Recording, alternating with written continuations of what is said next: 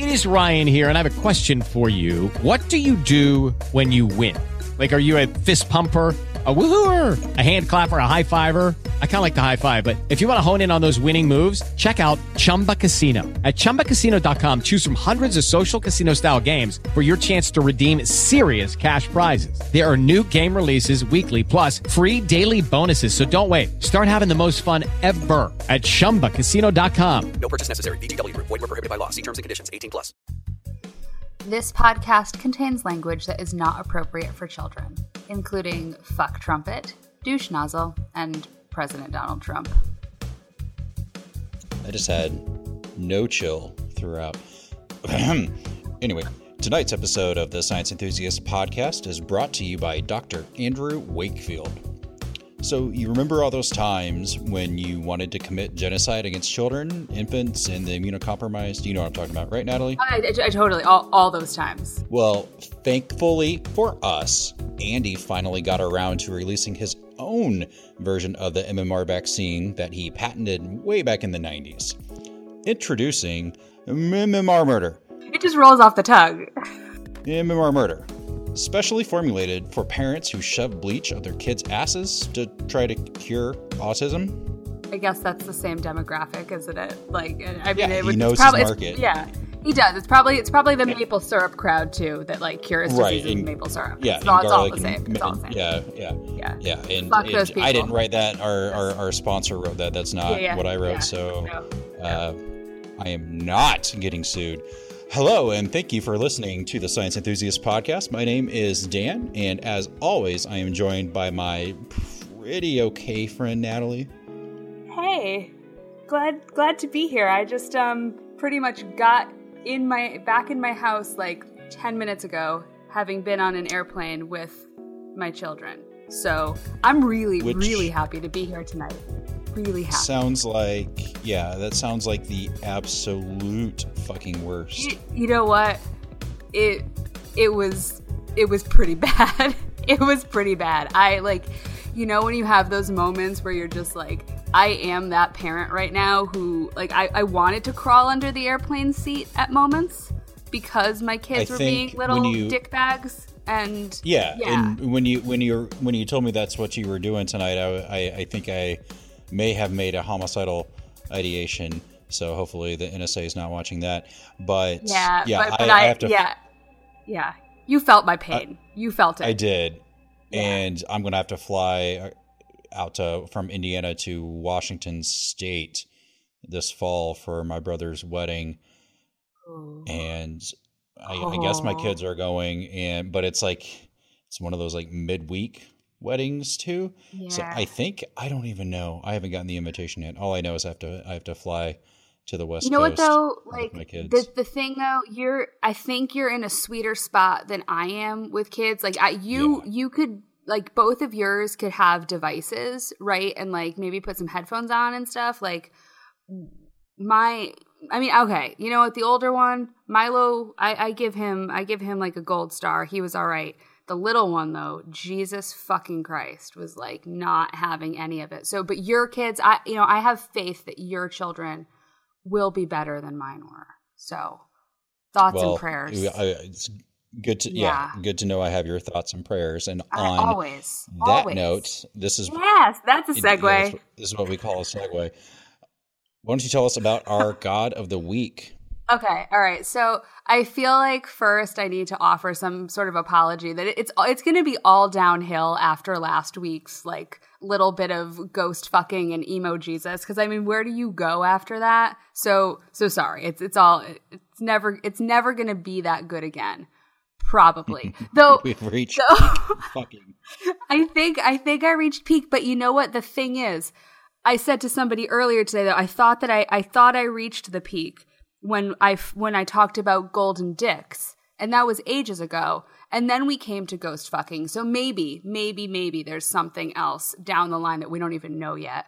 But anyways, this week we're gonna go with Athena, the Greek goddess of wisdom, war, and artistry. So Athena. Um, Zeus, you know, major god, was her dad. And Zeus's, like, I guess his first wife, Metis, was her mom.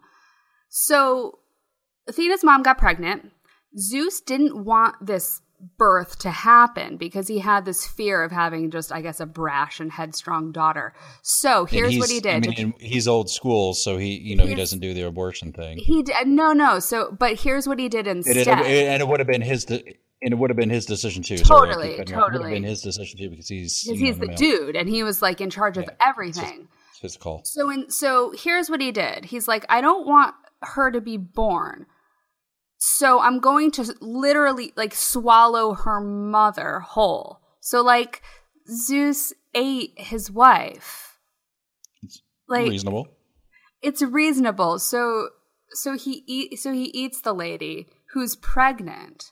And I I don't know. Fine. Let's just let's leave that there and just imagine that that's a thing that can happen.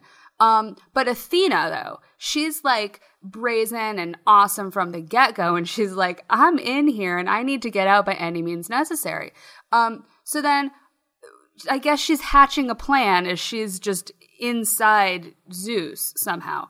Um, so then the shit's happening, and um, the other former god of the week, Hephaestus, he's kind of like the crusty old ugly one, I think. He heard a ruckus coming from near Zeus and realized it's like it's coming from inside Zeus. So he decides he's gonna like knock Zeus over the head with something. I'm just imagining like a wrench or a crowbar. I don't know, something like Home Alone robber style that he just like knocks him over the head with. And then out pops Athena. Like, but not a baby. She wasn't a baby.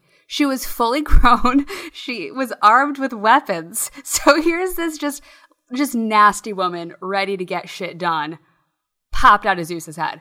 I mean, I guess he probably required some kind of surgery after that to, um, I don't know, like put his head back together. This is the story. I mean, and so then I guess she she goes on to be awesome, um, goddess of wisdom. She's usually right about stuff. Her best friend was Nike, the goddess of victory. So, like that that's a that's a pretty good crew of two right there. Wisdom, victory, like awesome ladies. So so that that's a that's a pretty good like lady god squad right there. Um I I don't know that I have anything else to say her she was just born a fully grown woman with weapons. So I, I'm I'm I cool see, with her. I see the phrase squad goals written in the Yeah. notes, and I, I still don't understand what that means. what- I, I what that think I means. think I think that just means like that's like your crew that you want to be friends with, right? Is it like, like squad goals. Like I don't. I I think Does I that mean I'm old? I mean uh, we're I mean I'm I wrote that and I and I think but I think I just gave the right definition. And so maybe someone can correct me. But like I cuz I have no idea. I'm like yeah. I'm I'm not cool enough for that. we we know this already, but but I, I wrote it because I do I think that that's what it means. It's like that's a it's a cool cool group, the cool kids, the cool goddesses of Greek mythology. but but she was also but she was smart, so that's why I like her. Wisdom, lady knows what she's talking about.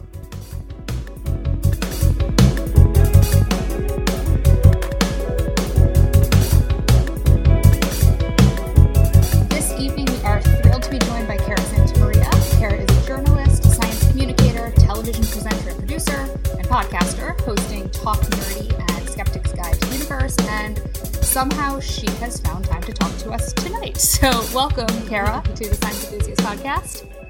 Thank you so much for having me. So we're gonna just uh, we have a lot of stuff that we want to talk about with you. That um, some friends and listeners have given us ideas of things to talk about with you. Um, but I would like to start with sort of your origin story of how you've come into this, you know, world of atheism, science, skepticism, critical thinking in general. Um, I know that you you grew up in a Mormon household. Is that right? I did, yeah. Both my parents, when I was born and when I was young, while they were still married, both my parents were Mormon.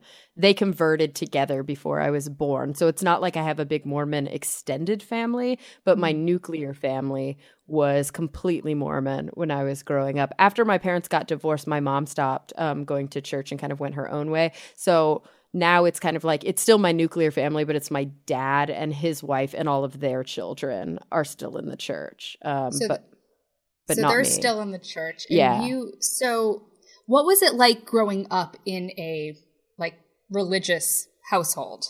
Yeah, you know, it's funny because it, like the LDS church is a really interesting institution because it's pretty oppressive in on the one hand, right? Because uh, there's just a lot of like things you're not allowed to do when you're Mormon. Like you can't watch R-rated movies and you can't drink caffeine and you know smoking and drink. Not that any kids can smoke and drink, but like those things are really bad in in the church. And uh, but on the other hand, it's like it's a very pro family religion. And so you really grow up with a strong sense of community and a really strong sense of family. But my situation was a little bit different because I didn't like, you know, go through my whole childhood and then leave when I was an adult. Um, I would say that my parents divorced like when I was six or seven, maybe. My father remarried when I was eight or nine. And my mom just kind of stopped attending, but she sort of let my father continue in their joint custody situation. She let him kind of continue being the spiritual, you know, um, leader in the family. Like it was very important to him that we all go to church, so we still went to church with him every Sunday and youth group every Wednesday and family home evening every Monday. Even though I um he only had joint custody, so I only actually stayed with him every other weekend. My mom kind of let him have that, and so you know, I, I sort of grew up in it, but but a little separate from it because I still had the refuge of my mother's home um, the majority of the time. And then when I was maybe 13, 14, that's when I started questioning things quite a bit. I tried to talk to him about it. He wasn't really having it. Um, and I remember I've quoted this many times when asked about it in interview. I remember specifically him saying that he has a moral obligation to God to force me to go to church until I'm 18, as long as I lived under his roof.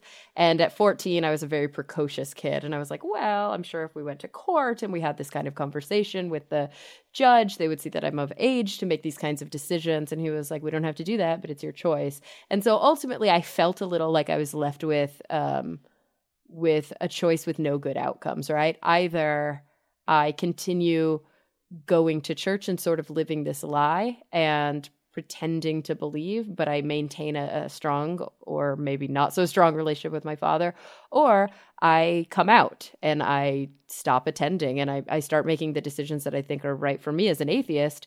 And because it wasn't just, oh, I don't believe in your religion. It was like, I don't believe in God. And I don't know if I ever did.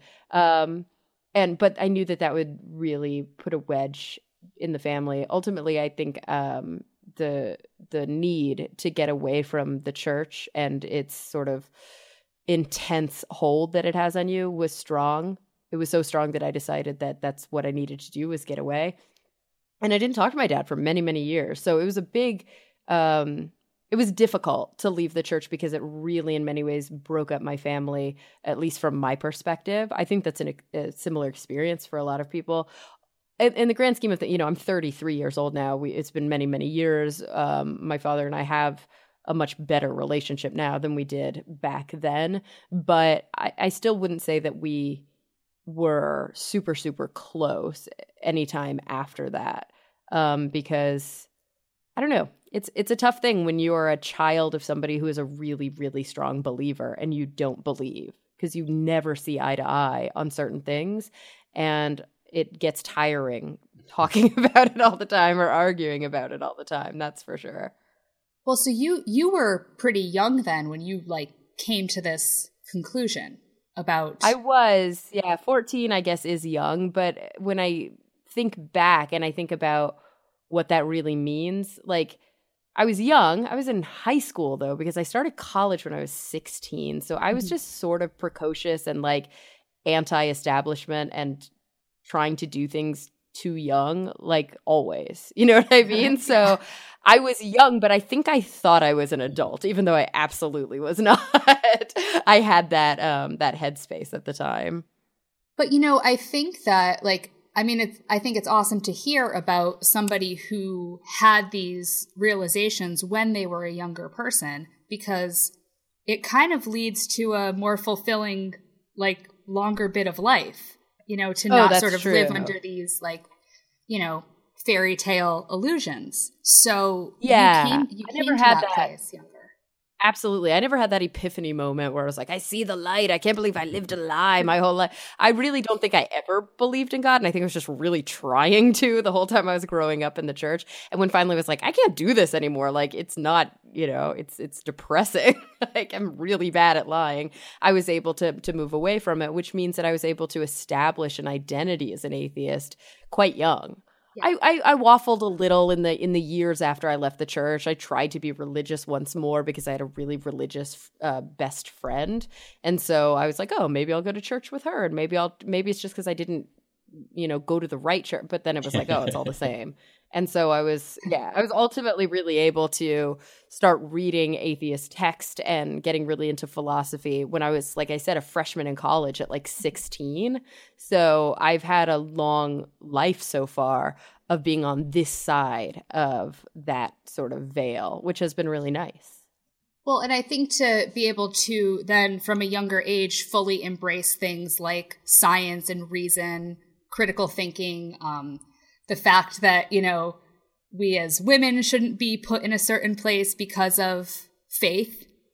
Um, hmm I mean, I, I think that it's probably really valuable to have had that from a younger point. I mean, I, I was listening uh, today, I was catching up with some of your podcast. I was listening to your interview with Karen Garst. Um, Oh, yeah. and I, I mean it was a great interview but um she, i remember her saying in there like religion it in her viewpoint is one of the last barriers to like gender equality. Yeah. and and i like i took that as interesting you know just from a like feminist perspective. And i mean do you feel like still just like in the mormon church religion in general that's true and kind of constraining people women Absolutely. I mean, I do think that there are some really progressive churches out there. Living in Los Angeles, I think I probably see it more. It's more common out here on the West Coast and probably on the East Coast as well than in sort of the Bible Belt or, or the middle of America. We definitely have a lot of like pro LGBTQ churches. We definitely have a lot of churches out here where women can have you know they can be priests and and so i don't think all religion does that. I think there are plenty of people who are religious who are also very progressive in their mindset. But sure of course historically religion has done that. And there are a lot of religions to this day that try to hold on like with a death grip to that sort of historical patriarchy. And i think the lds church is absolutely one of them.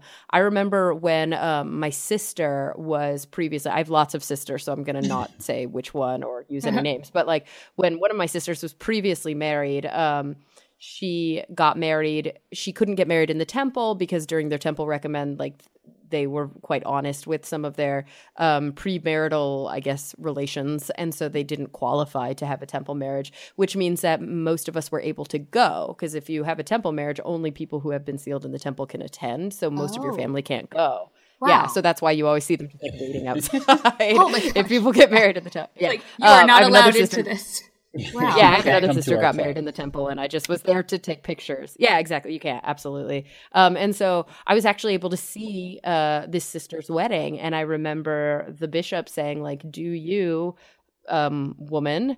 Take, or actually, it went this way. It was like, do you, man, using their names, of course, do you, man, uh, agree to serve God in every decision you make, blah, blah, blah, until, you know, for a time and eternity? And he was like, I do. And then it was like, do you, woman, agree to serve man in all of the decisions you make, blah blah blah blah, uh, for time and all eternity. And I was like, well, that's fucked up. and I remember being really sad. Like I I talked to my dad about it, and I was like, that's like not okay. Like I'm really, and he had some bullshit response for like, oh, but you know, we because we have the priesthood are really close to God, and then of course, but through transitive properties.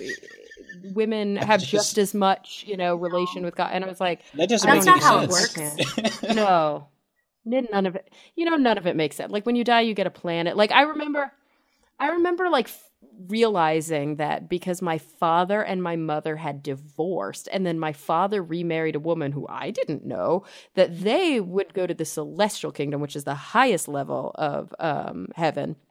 Yet my mother would be in the telestial kingdom because she was no longer sealed and because she was no longer religious. And so, like, that after I died, I could, if I stayed super Mormon and did everything right throughout my life, I could like hang with my f- my dad and his this like random woman in like the closest level of heaven to God and like bask in His glory and all that good shit. And I could, I'd have to like go visit my mom, but she couldn't come visit me. Like everything about it was super. It isn't, like, I was like, have, that's not okay. Yeah. Do you get a spaceship to travel between the planets? Oh no, but mean- like women don't get their own planet. Come on, man. That's just for men. Well, and I was Wow. gonna like, is that the difference of like having like leather versus having like pleather? Like the ver- differences of, of having mm-hmm. there, or like, like how, how, I don't understand. Well, not not to somebody who actually believes in it. I mean, that's the funny thing. Like we can be kind of flippant about it, but people who actually believe in it, the three Right. different levels of uh, heaven are it's like heaven on earth, heaven. I don't remember, like in in the sky, and then heaven, like in the most, you know. And so one of them is like you bask in the glory of God all the time, and then the other one is kind of like you're on earth after the rapture, and so you like you're not in hell but like you don't get the glory of god and like that's a big deal to people who actually believe in god you know So is that? And I this I'm just sharing my ignorance of the Mormon religion as a whole. Is so. Do they go just go to purgatory then in between now and you know when the rapture comes? no you know, that's soon, different that's um that's different so the the um we don't really well we um in the mormon church there's not really a a purgatory per se there's something called like outer darkness but that's like their version of hell and they don't like they don't believe in hell um but like their version of hell uh, what they call outer darkness is like a hot mess. Like nobody who goes to heaven is dealing with that. Like the celestial kingdom the celestial kingdom the terrestrial kingdom these like degrees of glory that are mentioned in the scriptures these are all still heaven. It's just like they're like there's like varying levels. So the celestial is like the highest level of heaven and you're like made sort of um you're dwelling forever in the presence of god and you have like celestial glory and like everything's awesome for you whereas so- like the lowest one which i think is the terrestrial kingdom let me see if i can look up like how they describe it I mean, it sounds like then you, you get you get. Grey Goose in the highest Oh, heaven, and you get Skull in or or whatever like shit vodka. in- The rail they, they don't drink none of that applies to them they don't drink Well, no, uh, that is true. There's not even caffeine. Right. Um, so terrestrial is okay. So terrestrial corresponds to the body's terrestrial and the glory of the moon. The telestial is like the crappiest one. Let me see what that corresponds to. Um, the telestial kingdom, yeah, because these don't really translate to actual science words. Um, includes those who receive not the gospel of Christ nor the testimony of Jesus. Um, oh yeah, so you're right. Telestial is a little more like shit. It's a little more like purgatory because that's like liars, sorcerers, adulterers, um, whoremongers is a word they use. Um, but it's Did just say, did you say whore, whoremongers? Like whore? Yes, like those who monger the whores. Um, okay. but but then like outer darkness is basically where I'm gonna end up because the worst thing you can do, right, in Mormonism, but also in like m- uh, many religions, is like accept Jesus under your heart and then deny. So like I've been mm-hmm. baptized and then I was like I don't believe. So I'm actually going to like the worst place Well, according to all of them. yeah, Jesus doesn't like a where it comes- yeah, like it's like way worse than having never really been Mormon to begin with. But but that's that's the thing that we forget. Like again, it's funny and we laugh Right. about it, but when you think about your family who like actually believes in this shit and they really really love you, you're sitting here sort of feeling like you're on the outside of this bubble, like you are enlightened and you're like of course there's no god. This is all ridiculous and I feel really bad for my folks because they're dedicating their lives to it and there's so much they're missing out on and they're so blindly following and they're like duped, right? But then they're turned around and they're going like my poor daughter, like she's going to hell. Like and Right. So then there's so nothing that's I an can do to save her. Absolutely. Yeah. So there's this just this divide that it's really hard to to cross with your folks when you are both kind of in a totally different mindset with regards to, you know, uh, what is sacred with regards to the afterlife, all that all that stuff. Well, right, and it's like your your whole worldview is different than mm, theirs, Yeah. and and you're you're kind of thinking critically and examining, you know, all that the world has to offer, and they are following this faith, whereas you know you're living based on you know kind of evidence and and And- what's and not what's real, not what some dude read on tablets out of a hat. Yeah, exactly. Like what Yeah. like a made up religion, which all of them are. you know. Well, yes, like- exactly, Also, like exactly. let's not, yeah, let's not like put on airs and act like Mormons are so crazy compared to everyone else. Like because they they all are. They all are, and and not one of them is correct. Like all yeah, of but these that's what they love of to tout. yep. Right? Like that's like Yeah. that's the big Mormon thing, but I bet you it's in other faiths too, where it's like, no, but we're the one true religion. It's like, oh, Of course, of course, everyone wants to be right because when you think about it, it's like, of course they do. They they hold so tightly to these beliefs that um are guiding their lives, and so they have to have that blind faith that they're It- correct. And at, and at this Yeah. point, and and at this point, it's it, when- once you once they give up anything, they're not going to get that back. Once they once they give up, you know, get more equal equality for women. You know, they're once you get a taste, of it, you're not going to give that back back up. So they they know that it's it's constantly eroding, and eventually it's going to get to the point that hopefully it's going to get to the point that it goes away. that what goes away? Religion. Oh, yeah, I don't think that's gonna happen. Well, I said hopefully. like, mm, I don't know. I and, and definitely not in our lifetime. there lifetime. will always be. I also don't think it's gonna. I don't. I don't even know if I hope that it goes away. Like I hope blind blind faith goes away. I hope fundamentalism goes away. But like I don't know. I feel like I don't want to. I don't think it's, it's gonna be. It would be a better world if it were an atheist world. I think there are plenty of people for whom belief offers only good things and none of the shit. Um, the problem is all of the people, the regressive and conservative individuals who um, find themselves caught up in I guess, a web that is so much more than religion. It's social control, it's patriarchy, it's misogyny, all of those things that they're just using um, religion as an excuse for that. I don't think Well, that right. that's necessarily inherent in religion. I think that's just inherent it- in people. When it creeps into all the other avenues of life. Exactly. like like it it should not be it should not be in politics it should not be like this right i mean i, I think you are right that it's an excuse and Yeah, it's if, an excuse. if people if people want to believe and practice these things as long you know like if it's not involving us and the decisions that we're free or not free to make Mhm. for ourselves like th- then that's where it's a problem Yeah, I mean, I have a really good friend who's Hindu, and she's like Hindu. Like she believes in a bunch of gods. It's weird to me. She has like a little um uh like altar in her closet and she has like prayer rituals and everything, but her religion is not like the religions that we're used to here in the West. Like Yeah. it's not um it, it there's there's no attempt at converting other people. There's no bullshit about it being a one true religion. She doesn't like the afterlife doesn't really exist because they believe in reincarnation. Um, and there's there's nothing inherently like it's a philosophy that they live by. But I think when people try to minimize it, go, yeah, but that's like a philosophy. It's not a real religion. It's like no, it's a religion. Like she believes that there are gods. Like she's a polytheistic person. You know what I mean? So I don't want to discount the fact that she's religious but is good at it. you know, that doesn't I, I don't want to like pretend that, oh, but that's an exception to the rule. No, there are like religions out there that are healthy and positive and you know, just because I don't believe in what they believe in because I'm really science based, I don't think that people can't be um religious and still scientific thinkers or that people can't have you know some sort of spirituality in their lives and and still be critical thinkers and make good moral decisions. Like i, I feel like there's a way to do both. Well- it, do, it doesn't make any sense to me. I can't personally do both but plenty of people do. Yeah, the I mean that's because the scientific method is independent of any other ter- type of belief system like that. It it, it works regardless of what uh, what you want to happen or, or what you want to to believe.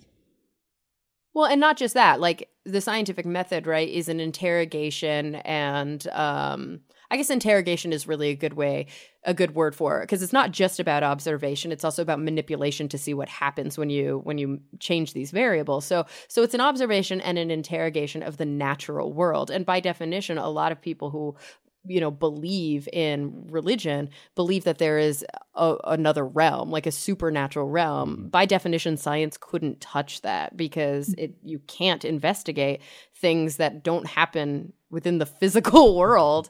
Um with science. Now, Right, it's out of bounds. Exactly. Like my approach to that is to go like, well, yeah, because it doesn't exist. but plenty of people can keep those things really, really separate. It's when it starts to creep into the physical world. It's when people start to literally believe that things that are that can't physically happen happen because some books told them that they happened when I start to really take issue.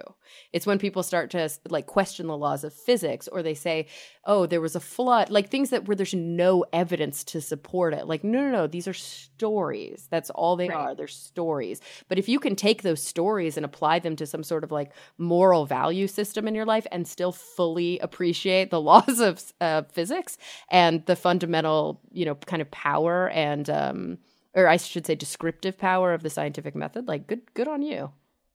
So I guess it's like just don't let it, you know, become this whole science denial thing and this Oh, whole yeah. like get get into get into politics, get into like, you know, talking about rights of people based on religion. Like keep like keep it all separate. And yeah, and I think we're so we not all, good at that. and we're really we're really really not good at that.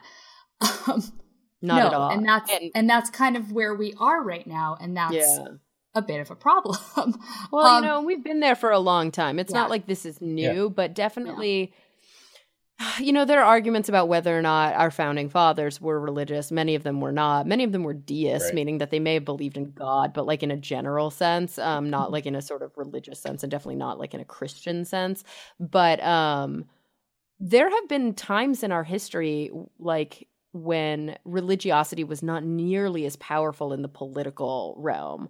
Like, I- even think back to the Scopes trial, which was not that long ago. And it was kind of like a joke to a lot of people. You know, the Scopes trial was sort of a way to question um, our understanding of evolution and what what really it's really more of a rights issue right? Like what can and can't we say in a classroom? And and where does that line fall with the kind of first amendment and not sort of um uh, preferentially treating any religion?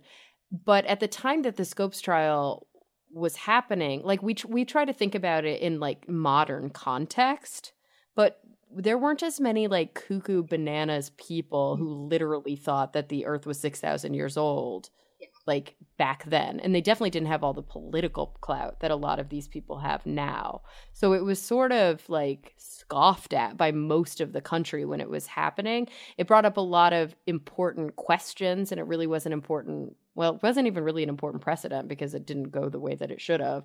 But um it was a totally different sort of enlightenment climate at the time. And now we live in a place where well i mean obviously this is what everybody's talking about right now is like what is truth? You know this post-truth fake news society where our president elect blatantly uh, denies you know nature not just science but nature like just think like reality. And I'll tell you what, we, we are doing better and better every week. We made it 27 and a half minutes on the record tonight. before you talked about it. before Trump. we Yeah. mentioned Trump. I am so proud of him. i didn't of say his name what? right, yeah, I didn't even. but the um, no yes, i know that it's tough like that's that's what the cards that we've been dealt right now and so i guess it's like the you know one of the questions at this point and, and this is um this was a question somebody put on dan's uh, facebook pages. like how do we deal with science denial really at this point like what what is the best way to handle the fact that that people are are essentially denying scientific fact I mean, it's tough. Like, I think a lot of the problem comes down to fundamental education, right? I think mm-hmm.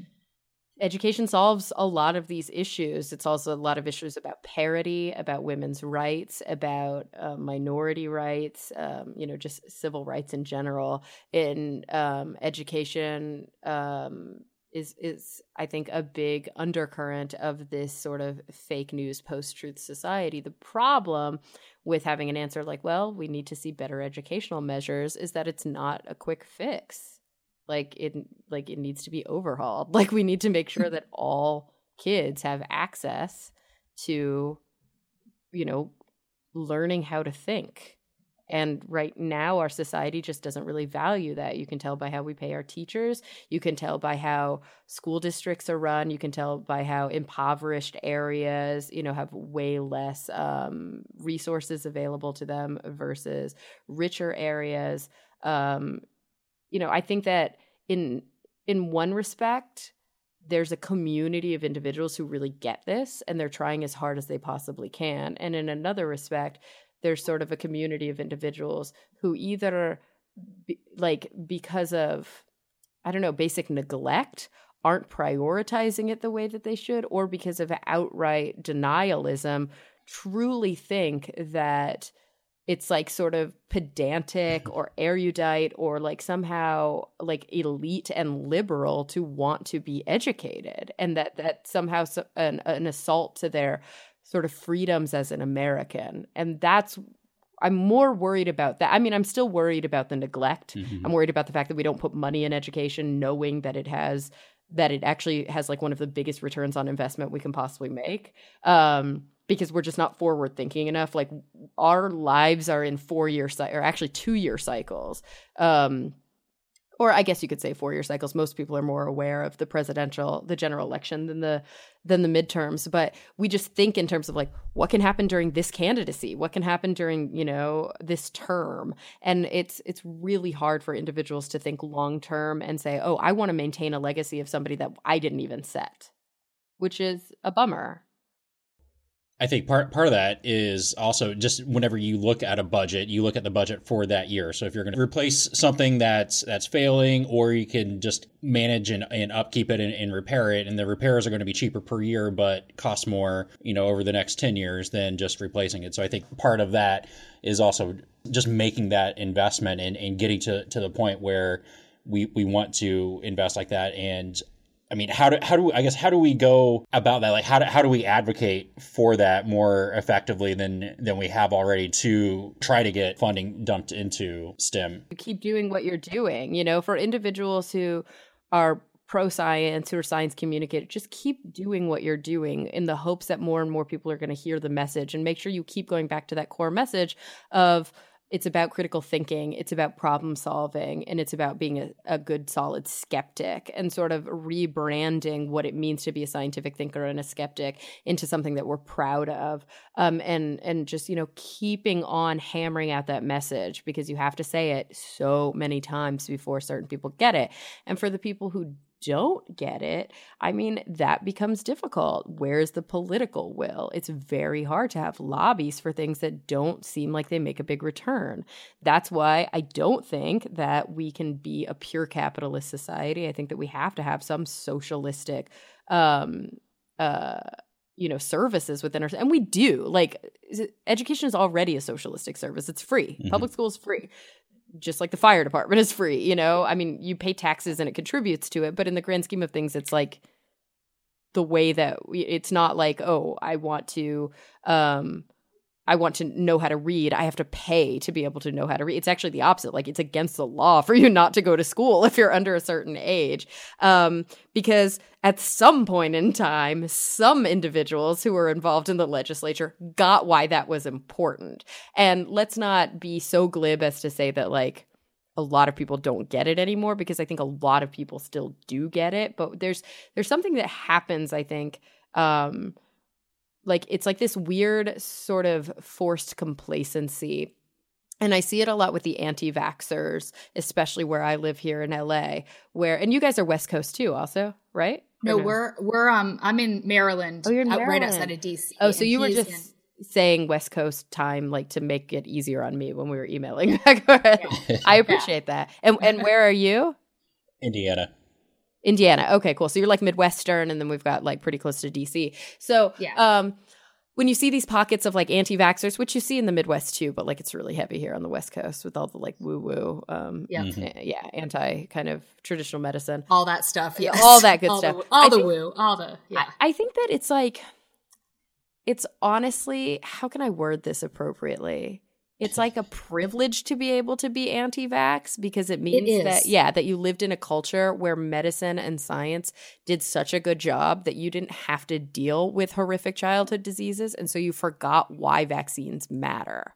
Well, and it's it's interesting because I had um I had I have two uh, young kids, and I had a conversation with um my pediatrician when when I took one of my kids just for a checkup, and we were talking about um just yeah like anti-vaxxers and all that kind of stuff, Yeah. and she said the only people that she's had problems with, like kind of convincing or you know ultimately refusing sometimes um vaccines were people of higher education and privilege, Yeah, and and usually younger too, younger moms. Yes. and it's and so It's because they so never saw it. They never Yes. ha- they had never had somebody in their life with polio. They never had a kid who was so sick with measles or mumps or, you know, pertussis or something that made them fear for the life of their child. It's it's it's sort of a privilege to not have to think about vaccines and I think it, we have that same sort of complacency just uh nationwide with regards to our educational system. Like we've always been a literate nation. We've always sort of had basic standards of educational proficiency. And mm-hmm. so I think we just assume that everybody has a level playing field and we just kind of assume that this is how it is, you know, and ultimately it could be so much better. And I think now we're starting to see the sort of outcomes of this complacency really rearing their head in a public way. And that's not to say that this sort of post truth mentality has not existed for decades. It's just become so much more blatant within the last year or so. It's like used to be that you could play politics with it and you could figure out different euphemisms for saying that you're a climate denier or different euphemisms for trying to like please all the constituency by never really committing to a pro science stance. But now there's like blatant overt, oh yeah, I believe the earth is flat. What's it to you? I'm not a scientist. And it's like say, there, there, there's a lot of there's a lot of euphemisms that went away, and so now we're just saying things that Nazis say too. So you it's know, no it's it's pretty crazy like without any sort of um decorum about you know it's almost like well you would expect that you would at least try to play politics and hide it at least little. pretend. Just like give me a Um, show here. and so in a way it it is kind of an easier thing to deal with because at least it's like it's overt and you know exactly what you're up against but in a way it's even more i think depressing for those of us who work in the science communication field because it's not the people who are out there, you know, being climate deniers or the people who are like out there with an agenda, like a pro oil agenda or whatever the case may be. Um, it's the people who can't see past the rhetoric. Those are the that's what I'm so worried about. Like there's always going to be a boogeyman. There's always going to be somebody where like, you know, morality is like clear as day. Like it's it's not even an ethics question you know? You, you come up sometimes you come up with these ethical quandaries where you're like oh you know a bus is dry like do you hit the one car with the elderly person or the car with like three kids you know there's always like these different um ethics. But then there's like the really obvious choices. And then there's always going to be somebody who's like yeah well i wouldn't do that because i'm a dick. And you're like okay. Um well, I'm just not going to follow your dickish nature. What's worrisome is when they're really good at selling the immoral option, and you start to see individuals who don't have the basic education or the basic critical thinking skills to see through the through their immoral stance to see what their the agenda is behind it. And I think that's what re- worries me the most about our president elect is that his agenda has always been a narcissistic one. It's always been about you know, having a legacy and making money. It's never been about anything but him. And he doesn't hide it. It's so obvious, yet so many people can't see it. And that makes me really nervous. And it makes me worried about kind of the state of skeptical thinking in our country. Well, and that's the thing. It's that people, you know, if they're not thinking critically about one thing, they're probably not thinking critically about another and can be Yep. easily swayed. And so whether Yeah. it's things like what led people to vote for Trump or um, or things that lead people to choose alternative medicine or to choose no medicine at all. Like we had a friend ask about, you know, kind of the anti psychiatry type of movement that creeps up in in memes and people like Kelly Brogan or whatever her name is saying, you know, like holistic psychiatry and like all all of these things Oh, that God. That aren't based in science and fact, right? Or the Church Yeah. of Scientology. Like people if they aren't thinking critically can buy into some really dangerous stuff. Yeah, I mean that's the So- crux of it, right? It's not about Yeah. like what is your policy statement, what is your agenda, what do you believe, or like what can you regurgitate back to me. It's about how do you think and how do you come to the belief system that you come to, and what's your reasoning behind it. You know, it's the it's the old adage. Like all of this exists in the popular culture, and people know it. It's a religious adage. Like, well, maybe it's not, but like you know, give a man a fish and he'll eat for a day, teach a man to fish and he'll eat for his lifetime. It's the same thing. It's this idea that if you have the basic skills to understand, you know, um, bias, to understand some core psychological uh, features of what it means to be human and how we think.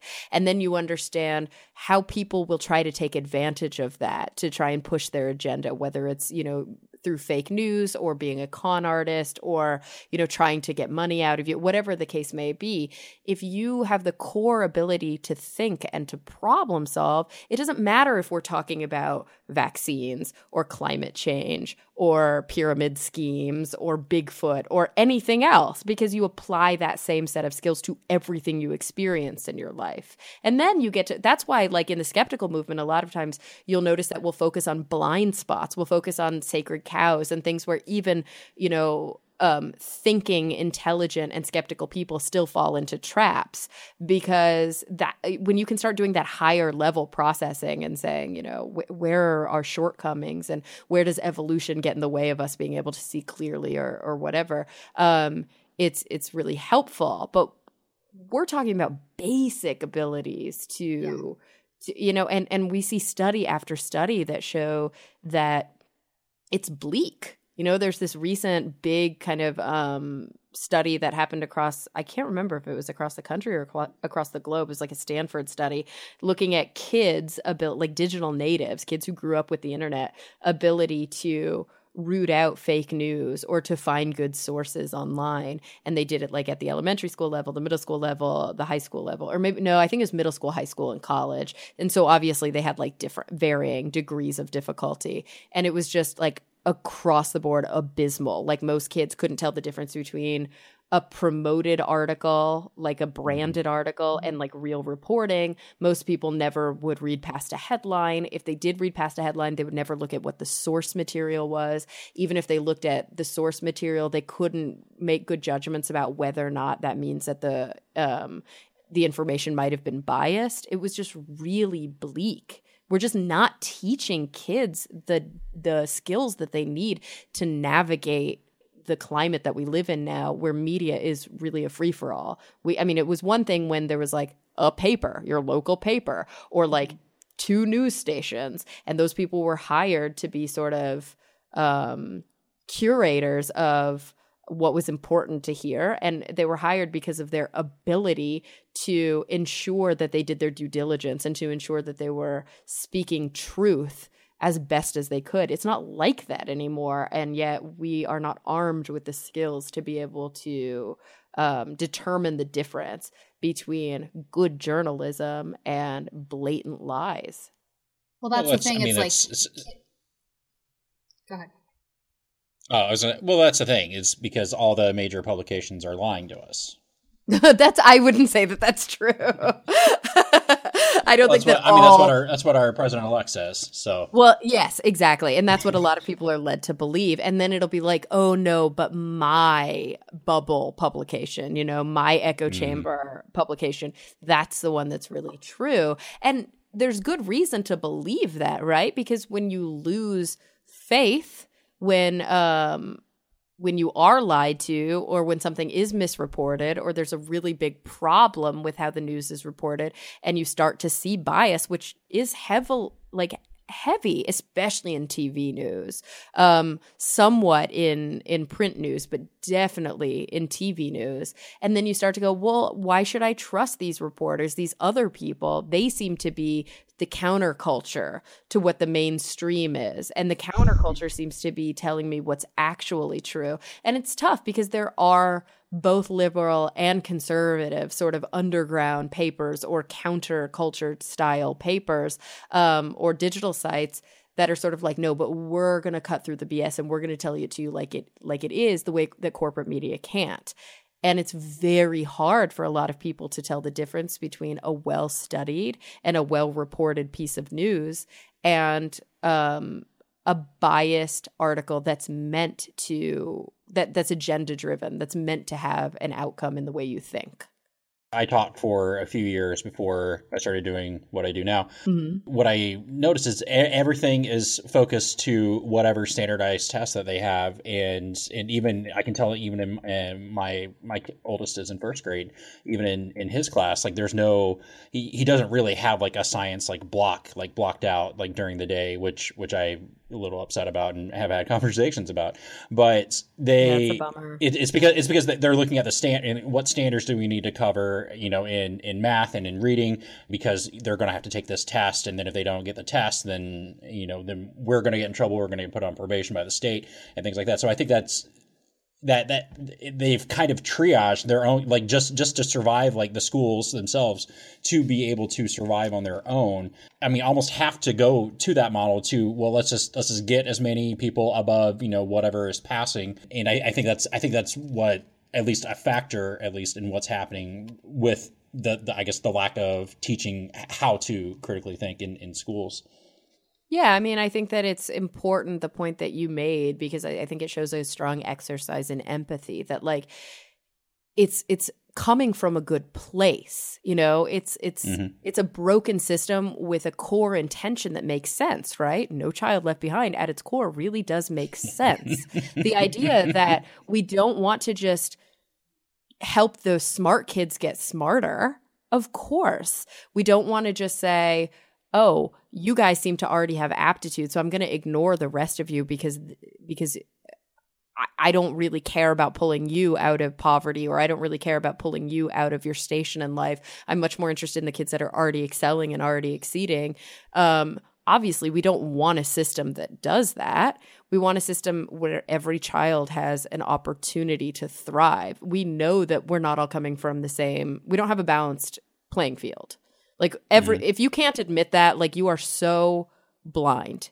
Yeah, you mentioned it earlier with with like uh, especially like low income areas, and that's such a matter yeah. problem because we we not not only like the, those kids that are from low income area like they're they're not even a lot of them aren't even worried about school. They're worried about you know is you know is my mom going to be home when I get get get home today, or you know I'm going to have to take care of my five six you know siblings, cousins, whomever uh, you know, that are at home, you know, they have to, you know, they have like their own hats that they have to wear outside of school. So school's just, you know, it's just a thing that they have to go to. So mom doesn't get called and, and they don't get yelled at, you know, whenever mom or dad or whoever gets home. So, I mean, there it's, su- such like a multi-layered problem like that and so i think anytime i hear people complain about the schools like you know like i said earlier like the schools i feel like are, are doing the best that they can given the rules that that they've been given, given the expectations the rules, that have been handed down. And the rules are there for a reason. It's not the right mm-hmm. way to go about it. You know, it's a broken system. There are some people who are working really hard to try to fix it. I have no idea what the answer is. This is not my area right. of expertise.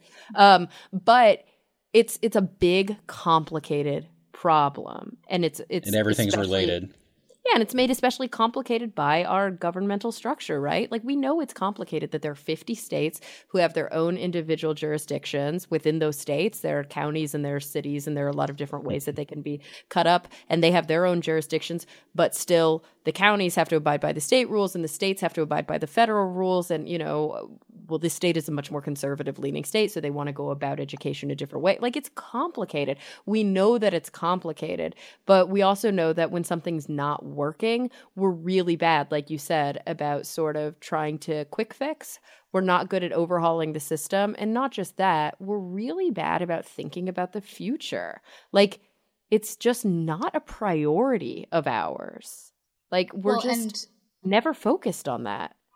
And the whole and really, I mean, the problem does go back to like that we're we're in this place where we are because people don't necessarily know how to how to this is gonna sound kind of mean, but people don't don't know how to think or learn or know yeah. how to like step outside their own biases. Um, and so that's where education needs to target itself, um, teaching children how to learn and how to yeah. ask questions and how to and how to find the answers in a way that's backed by by fact and evidence. Um, so it's not as much like how to, you know, fill in the right answer bubbles on the test, but how to be able to go out into the world and be a person who can think. And this isn't just the responsibility of the educational system. This is obviously No. a huge responsibility of individual families. Like if you have a child, you have committed now to caring for this child and it's not just about feeding and clothing it and keeping it sheltered.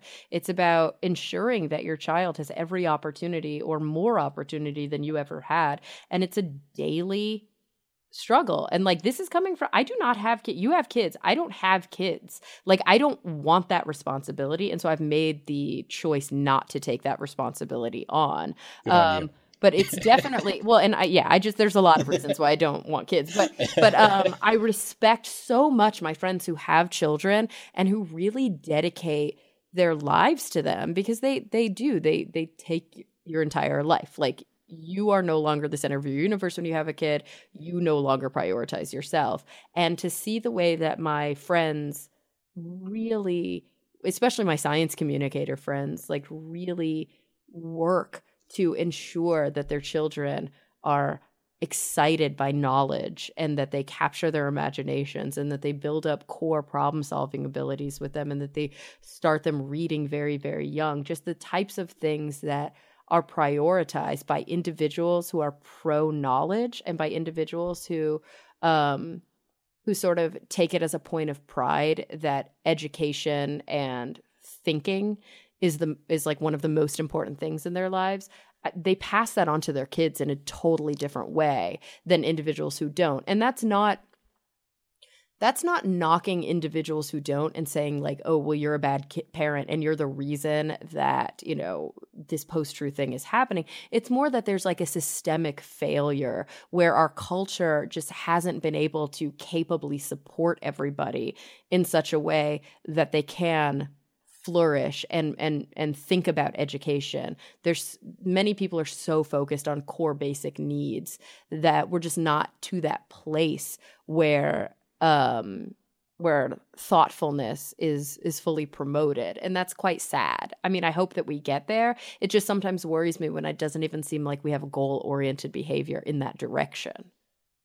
Yeah, and I guess really it's just at, like all of us kind of doing, you know, just the little bits that that we do to try to get the message of critical thinking and being I, I like you saying just pro knowledge because don't we want to be that as a society? I mean, just getting those messages out as much as possible, but but understanding that there are so many different elements at play here.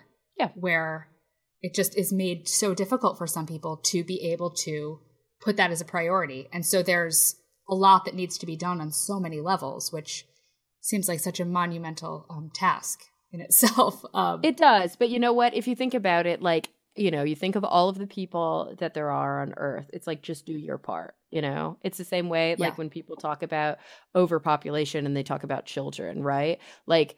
Okay, well, if everybody only had two kids or less, you would either be replacing or reducing. If you have more than two kids, then you're adding more people than your generation has. It's like a simple math issue. So it, it's it's sort of about where will be that tipping point sort of like where's that herd immunity against ignorance right like if more and more people do their part and it doesn't mean dedicating your entire life to it there's a handful of us that do dedicate our lives to it and so hopefully we're kind of picking up the slack where the slack is but the more people that just do their part to you know enlighten or inform their children or to maybe just even if they're not like on the offensive about it be a little bit on the defensive about it. Like when somebody does start to spew um, anti-science rhetoric or things that you know are overt lies you know if you see something say something like you're at the office and somebody starts talking about pizzagate and they start saying that like the clintons are involved in a sex scandal and you can be like no that's fake news. Like that's already been established that that's fake news. Like only very specific sites are are promoting that kind of news and it actually ended in tragedy for some individuals. So just little things like that where you kind of just don't allow for it. It's the same way that you can really change the culture of misogyny. It's like don't just because you might not be a sexual harasser, don't stand by if you see somebody else sexually harassing in the workplace. Like, make them understand that it's not an okay way to be in your presence. And I yes. think it, the more people that do that, it's we did it pretty well with racism. Like racism exists absolutely, but like it's pretty rare, at least in big cities, for somebody to be like overtly racist and use slurs out loud because it's not socially acceptable to do that, and it's because individuals said that they wouldn't stand for it. And and I think that and, and you're less and you're I, I and I can speak for this just living in different parts of Indiana and more some mm-hmm. more rural than others. I live it. Fortunately, I, I live in like is somewhat liberal city uh, in Indianapolis now, but you go you go an hour south and you have people that have never left you know their yeah. tiny little county their tiny little town and so they're so isolated from anything that's different so and of course anybody that's different is weird and and just not having those life experiences like that just kind of perpetuate that that type of mindset they do, but luckily we're really connected now globally. So even if you haven't left or you don't have the means to leave, you can access other cultures just by going on your computer and by turning on the TV. And that's why there's more and more of a push to make sure that, you know, programming passes the Bechdel test and that programming features individuals of various ethnic backgrounds and various gender identities. And, you know, all of these things are improving um, what it means to hold on, like you said, to these sort of antiquated views because you're in a place where you don't have access to other people. But like I can even I grew up in in Texas in the suburbs and I can even attest to the fact that like things don't catch on as quickly there, right? Like nobody in my school would like use the N-word overtly unless they were fighting. Like you would never just say that even when I was a kid because we were beyond that. Like we knew that wasn't okay. But there might be other ways that people would use slurs and they didn't even know it was a slur. Like when I was growing up, people called everything gay. You know what I mean? They'd yeah. be like, that's yeah. Oh, oh yeah. Yeah. You might have to edit that out because my dog just, my boyfriend just it's came okay. home. But yeah, people call everything gay, right? Like they would be like, "Oh, that's so gay. This is so gay," and they didn't even know that it was like a slur because they maybe didn't know anybody who was gay, or even though they did know people were gay, they didn't know that it offended them when they said it. And so it took individuals saying that's not okay. It's not okay to use this term, this kind of adjective, as a negative term um, or like don't say that's so retarded like it offends people and until you see people saying no but i i do suffer from mental retardation or i am you know an out loud and proud like homosexual man and i don't think you should be using gay as an insult like when you have people standing up and you get more kind of access to that it starts to change the cultural ideas around it and i think we at at least we're well on our way with regard to that because the voice of people is very strong and it's more connected than it's ever been. What freaks me out is that so many people are in um, positions of political power who overtly reject that kind of thinking. It's like progress is somehow um, negative to them. Yeah, and that's why I think like as many of these conversations as can be had right now, like just putting it out there that everybody who is of a you know rational mindset needs to advocate for that and yeah. kind of stand up for for those beliefs um, and just worldview i think is just so important in this climate that we're in and yeah. so you know what you know like just any little part that people can play in that is really important in creating just a better a better culture around around reason and logic and critical thinking. Exactly. Um, like we can't flip a switch. It's just not going to happen. But at the same time, we can't get so overwhelmed that we get cynical or that we lose hope, you know? When people say, "Oh god, what are we going to do now?" like with this new election, I mean, what if the parks, you know, the National Park Service shuts down? What if the EPA gets disbanded? Like, "Oh god, and and oh, we've got this person who's a climate tonight. Everything's going to go to hell in a handbasket." And it's like, "You know what? The truth of the matter is, in the grand scheme of things, our goal is still the same. Nothing has really changed other than the urgency behind the message that we're sending. Like, we just have to stay the course. I think that's the most important thing to remember because, you know, it's, yeah, there's going to be a different per- person in office. It may be worse than the Bush years, but we all survived the Bush years. Well, we didn't all survive, unfortunately, but most of us survived the Bush years. and, um, and a lot of, you know, uh, a lot of things were set back and there were a lot of hurdles. There are going to be a lot of hurdles and we're going to have some major setbacks, but our ultimate goal and our ultimate mission as individuals who are pro science and who are at, like we said pro knowledge that hasn't changed. So like we've got Yeah. to stay the course. The last thing we want to do is give up hope because then what about the people who like look to us to maintain that hope Exactly. But I will I will say Well- one good thing about the Bush years was we got more brush cleared in rural Texas, I think, than any other president has ever done. So that I think that's a very positive thing we can look at from uh, got more brush cleared in rural Texas. yeah. Oh, he took he took like over well over 500 days of vacation. Yeah, he uh, he took his he, he took he enjoyed his vacations. i see i see what you're saying gotcha well, I so we wow we have been talking for like almost an hour now. So I Yeah. want I want to kind of end with just a few kind of random ish questions that some Sure. of our friends and listeners just are curious about. So Yeah. um one um Michael asked, "What's the most embarrassing song on your phone?" Ooh, I I actually I could answer this within two seconds, but I am gonna check only because I was driving today and it popped up and I Oh. was like, why is this album on here? I need to get it off my phone. I have um I have let me see if it actually yeah I have a uh Black Eyed Peas album on my phone, and because because I have the full album, that horrible song "My Humps" sometimes Oh, comes on. All right, so And I'm like, why do I have that? It's like I downloaded it once for like a girls' night or something, and then it Yeah. just and it's weird too because everything else is like punk rock and classical music, and then like the Black Eyed Peas. and then you've got my humps. Yeah, and then So, my all right, humps. Uh, Alex wants to know what your favorite breakfast cereal is. Oh, um, I'm I'm a pretty cons- well. This is a hard question because like, what's my favorite? Probably Lucky Charms or something Yeah. that I don't eat all the time because it's terrible for me. But like, what do I consistently eat for cereal? Um, I really love cinnamon Chex. Ooh, Like, th- those are have- good. Yeah, I, I always have a box of cinnamon Chex and a box of um, multigrain Cheerios Mm. because both of those I feel like taste really good, but I don't feel as guilty eating them. As Yeah, it's not like it's not like Lucky Charms or Fruity Pebbles. yeah, it's not something. kid cereal, right? Yeah, I mean, cinnamon yeah, checks might be kid cereal, but it's really Are, are we discriminating against Fruity Pebbles? Yeah, it's No, just no, you I'm can't just- eat I'm that just every saying. day, In a- in a different like so much sugar.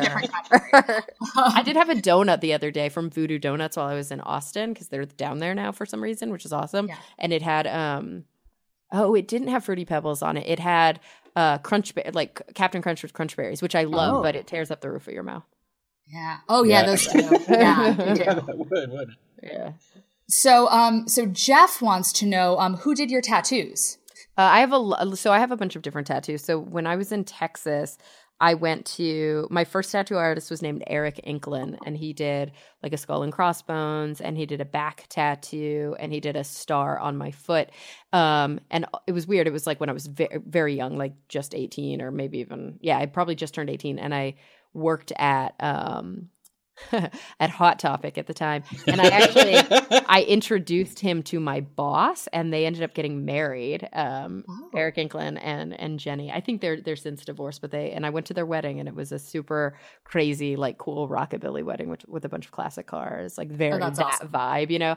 Um, Yeah. and then uh, and then I had a tattoo artist named Jay, who is best friends with one of my ex boyfriends, who is a piercist, and he did my um my Texas tattoo and my Archaeopteryx tattoo. And then when I m- moved to Los Angeles, I got a new artist, and her name is Kim Saigh. She's actually, um, I think she was on a couple or maybe one season of LA Ink. She ended up leaving. She didn't really like the reality TV vibe, but she's really, really talented and super cool. And the first time I'd ever been tattooed by a woman. And if I go, you know, if I want to get another tattoo, I think she'll be the one I always go to. Um, she did a quote on my ribs, a Carl Sagan quote that says, We are a way for the cosmos to know itself. And I know this is probably not going to air today, but it is the, um, the well, I don't know if it's a good way to put it. The anna- anniversary, Anniversary of his death. Yeah, Yeah. which I don't know. Yeah, Is that something actually, we have-? Yeah, we have an episode that's going to air um tomorrow, and we do a quote of the week every episode. So I picked a Mhm. Sagan quote for. Oh, for good. this Yeah, yeah. Because So you know, we obviously, we have to honor honor that, right? absolutely, Um, yeah. Um, okay, so just a couple more. Uh, my friend James Gurney, who um, is one of the co-hosts of the League of Nerds podcast, his question is: Will you appear on the League of Nerds podcast? Absolutely, yeah. Just reach out. I love going I on will- because my hook you guys podcast is kind of small. Like Skeptic's Guide is bananas, right? Like Skeptic's Guide gets so many listeners and it's super popular. It's like if not the number one, the number two science podcast, only because of Star Talk. Come on, Neil. But um, it's been around for 11 years. And like, I did not build that beast at all. I just came on last year. Um, I, I love my Skeptics Guide family for sure, but like, I was not involved in building that. My podcast is quite humble. Like, Talk Nerdy has a, you know, it's got an okay following, but it's not a big podcast by any stretch. And so it's fun for me to go on other science and skepticism and nerd and critical thinking and atheist podcasts because I, we can all meet each other. Like I feel like Yeah.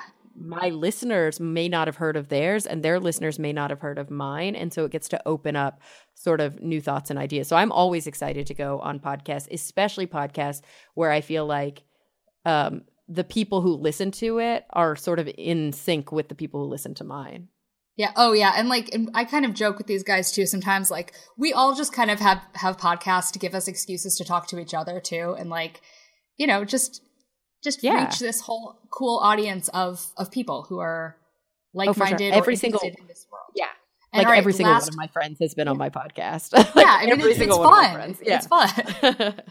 And last question from some guy named um, Bob Novella. Um, who's the coolest guy on, on Skeptic's Guide to the Universe? Oh well, um, I mean, there's this guy named Bob Novella on Skeptics. Yeah, Guide. right, right. He's Even a though pretty he cool guy. loves peanut butter, and I hate peanut butter, I think he's still pretty cool. So- He's okay? yeah, he's um, okay. He's all right. Well, thank you so much for like doing this with us um, tonight. Yeah, and uh, if if people want to find you on the internet or anywhere, where can they find you? Yeah, I would say the best thing is if you go to my website, carasantamaria.com, and I spell my name with a C in case if you're only hearing it. Um, everything else is there. Like you can find my Twitter, which is at Cara Santa Maria. You can find my Facebook, which is, uh, I think, facebook.com slash science Cara. You can find my Patreon, which is patreon.com slash talk nerdy. And of course, it links out to my Talk Nerdy podcast. New episodes are every Monday. And then the Skeptic's Guide to the Universe. And also, you know, all of the like my day job kind of work, all the TV shows and web series and things that I work on. Um, you can find links to all of that there too. Well, thank you so much, and uh, we hope to talk to you again. Of course, it was so much fun, you guys.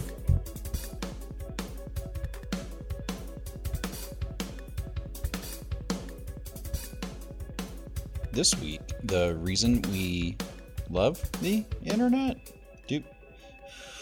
I don't know. I don't know. This I don't, is I don't is know. It's, it's just it, let's call it the internet segment. the- uh, because yeah, it's because saying that's the internet. yeah, we're fitting a square peg into a round hole here. So what? We are recording this on Tuesday, the day before it airs, and I guess was it yesterday or I don't know. My days, I've I've gotten like I- six hours of sleep. the want to last, like, three say. I want to say yesterday. I want to say yesterday is when yeah, you maybe Sunday night into say uh, into Monday. I, you know, as I do from time to time, posted something that was maybe a little critical of Islam. maybe a little bit, tiny, maybe tiny just bit. a little bit, just a tiny bit. Uh, But how dare you? How dare you do that? Right, exactly. And so I think the original meme I posted was something regarding it was it was a, it was a man uh, that was looked frustrated, uh, looks uh, like looking down into his lap, with hands on his head, all frustrated, and it says. When you find out your wife has the right to vote on Facebook polls, because as you know, mu- many Muslim majority countries, you cannot vote if you're a woman. You can't do a lot of things Yeah. if you're a woman. And of course, people lost their goddamn minds, which is predictable. Um, so we On doubled down, and then Yeah. I, yeah, I doubled down later that day, and then triple downed and then quadruple downed and then I think quintuple downed. I think there's five total posts. You went hard. You did. You went. Yeah, You're like, went I'm. a I'm gonna. I'm gonna go for it. I'm just gonna. Yeah. Just. Just. Yeah, and, Fill it and all it's out there, not the the goal of that is not to upset people because of course like no, nothing that I post uh, that's critical of religion is critical of the followers directly Right. necessarily. It's critical of the ideology because as we know, ideas are not people, and what we're trying to get across and what I what we're trying to convey and what I felt like I did a decent job in the comments for the people that actually read it was that ideas aren't people and this is attacking an idea. But of course, nobody reads that and nobody cares to understand about what's going on. They just immediately cry Islamophobia, which is one of the dumbest fucking words ever created. Uh, it's nonsensical. It doesn't make sense. It is redundant, and it doesn't even come close to addressing the actual underlying issue of what's going on with people who who have an irrational fear. It's not because they fear Islam. They fear people that are from countries that they would not be able to point at on a map. And so today, of course, you know, I, you're always getting like sh- shitty emails and things like that. But mm-hmm. today I got something weird happened, and I from time to time would get messages from people saying thank you and and such. But I got probably at least a dozen messages from people who either are Muslims living in Muslim majority countries or former Muslims or even quite a few former or ex Muslims that are still living in their home country where they can't be out about it. And one of them uh, kind of hit me. And actually, a subsequent posting that, I got another one that I'll, I'll try to read here too. Uh, but the the one post, uh, the original post was, "Thank you for the post on Islam. I'm an ex-Muslim living in a Muslim country. The fact that I can't comment on your post in case a fellow countryman sees it says enough about the religion." And so I posted that. Of course, uh, no name uh, attached to that for obvious reasons. And subsequent to that, I had another uh, individual message me. Um, and this story is just absolutely crazy. And of course, uh, you know, I don't know if this person actually knew that the person or not, but uh, the story uh, actually happened. And I'm just going to kind of read uh, what he wrote here. And I'm going to apologize. I'm going to butcher the name. Uh, but he said that on April 25th of last year, uh, his friend Xulhaz Mannan, I think, uh, was a leading LGBT activist in Bangladesh, along with uh, another individual named Ma. See, this is why I should have practiced more. Mahbubur Rabbi Tonoy. I and I again, I sincerely apologize if I mispronounce those. Uh, but he says this is uh, uh, the person who messaged me in his words. Uh, they were hacked to death with machetes in his apartment in front of his mother just because they were LGBT activists and published the first LGBT magazine in the country. And the same thing happened to uh, 40 plus atheist bloggers and religious minorities in the last five years. And the non Muslim population has gone down from 40 to just 8% since independence. And I'm not going to, I guess that kind of gives away, but I'm not going to name the country.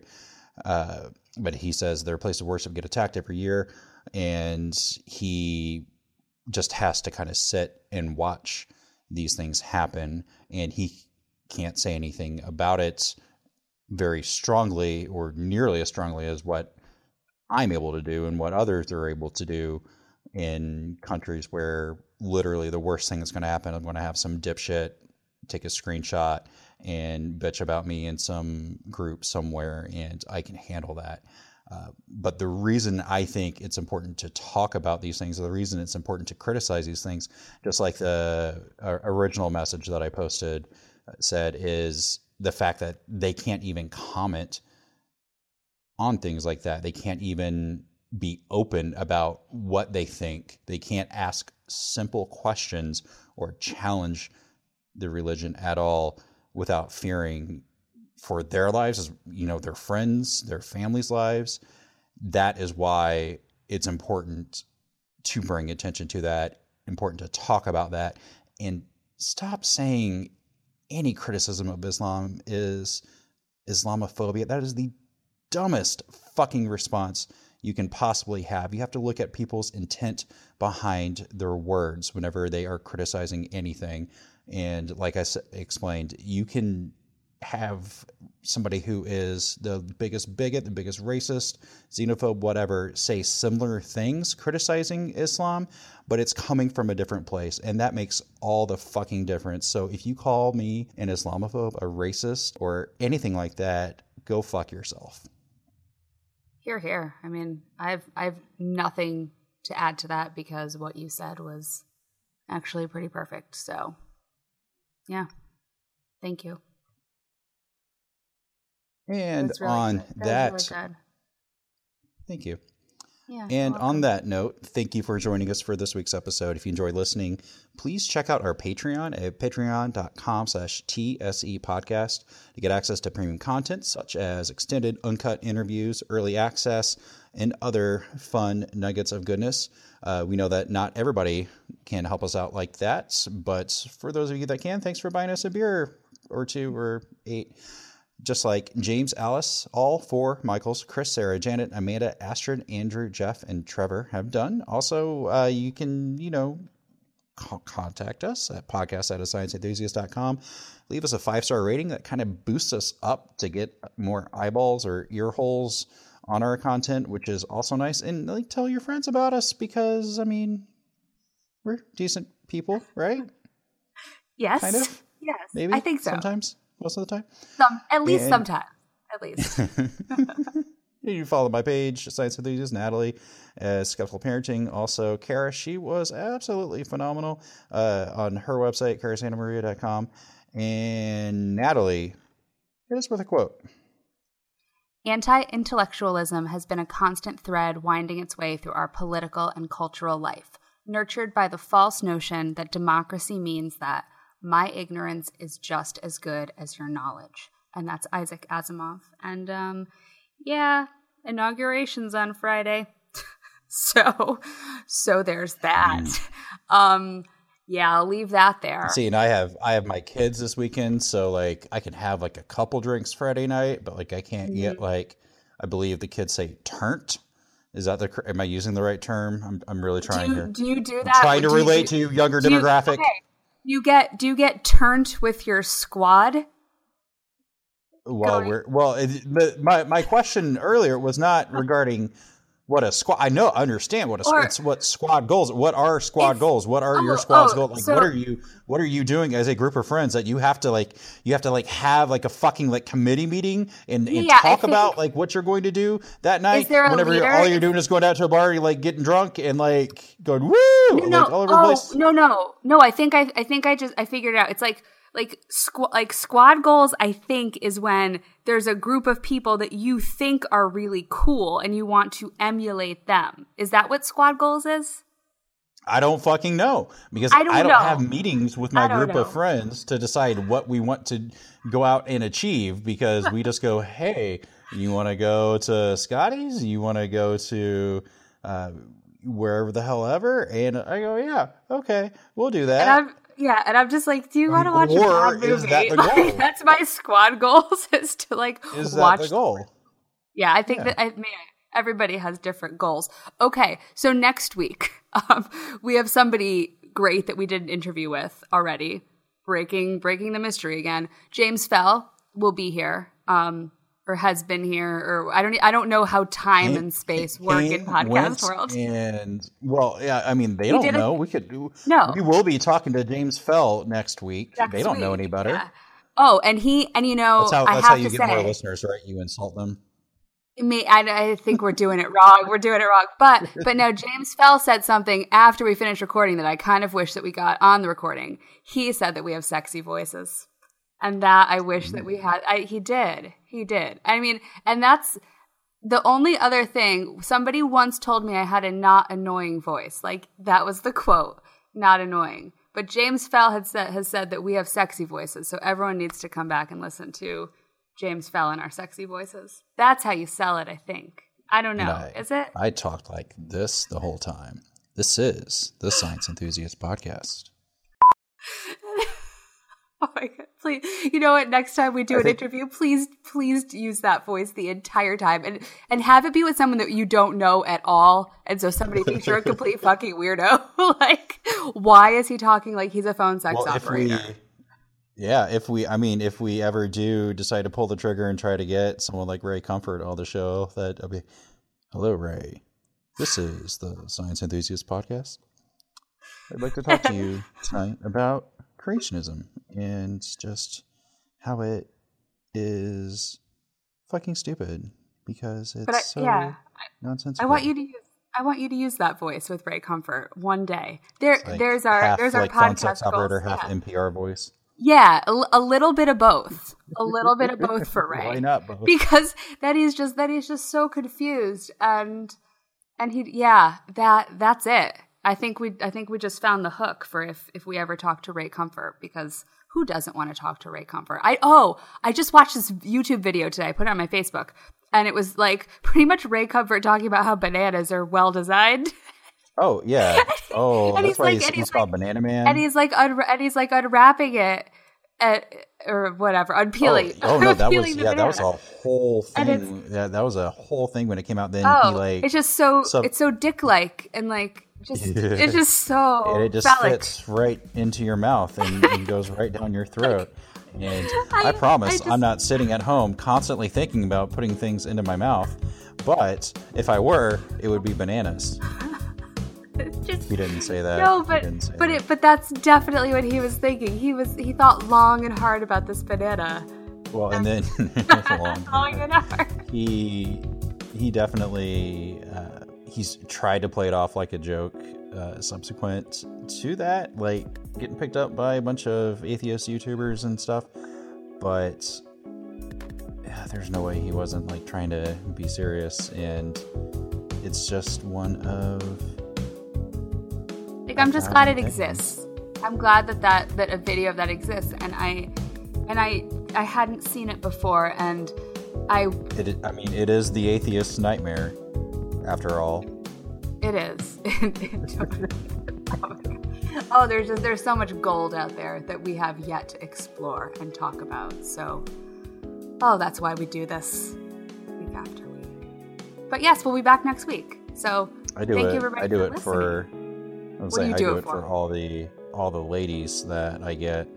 So you have no idea. You go, yeah, I have a podcast, and they're like, oh, do you? And then They say And they then, say that. Oh, oh, do you? Oh, do you? do you tell me? I had somebody, I had somebody on Tinder was like, oh, tell me about your podcast, and I was like, I have a podcast. I have a podcast, and like we were just talking, and then like just unmatched me like out of nowhere. Like we were getting along like just fine, and then all of a sudden I'm like, I, you just unmatched me. Okay. She's like, I listened to the podcast. right? Like maybe like yeah, found it or Fuck you, lady, whoever you are. The music you heard tonight was written and performed by Adam Johnson and was used with his permission. You can contact Adam at adamjohnsondc at gmail.com.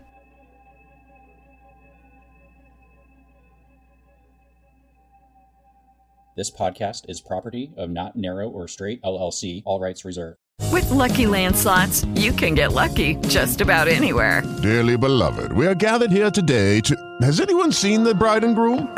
Sorry, sorry, we're here. We were getting lucky in the limo and we lost track of time. No, Lucky Land Casino, with cash prizes that add up quicker than a guest registry. In that case, I pronounce you lucky. Play for free at LuckyLandSlots.com. Daily bonuses are waiting. No purchase necessary. Void where prohibited by law. 18 plus. Terms and conditions apply. See website for details.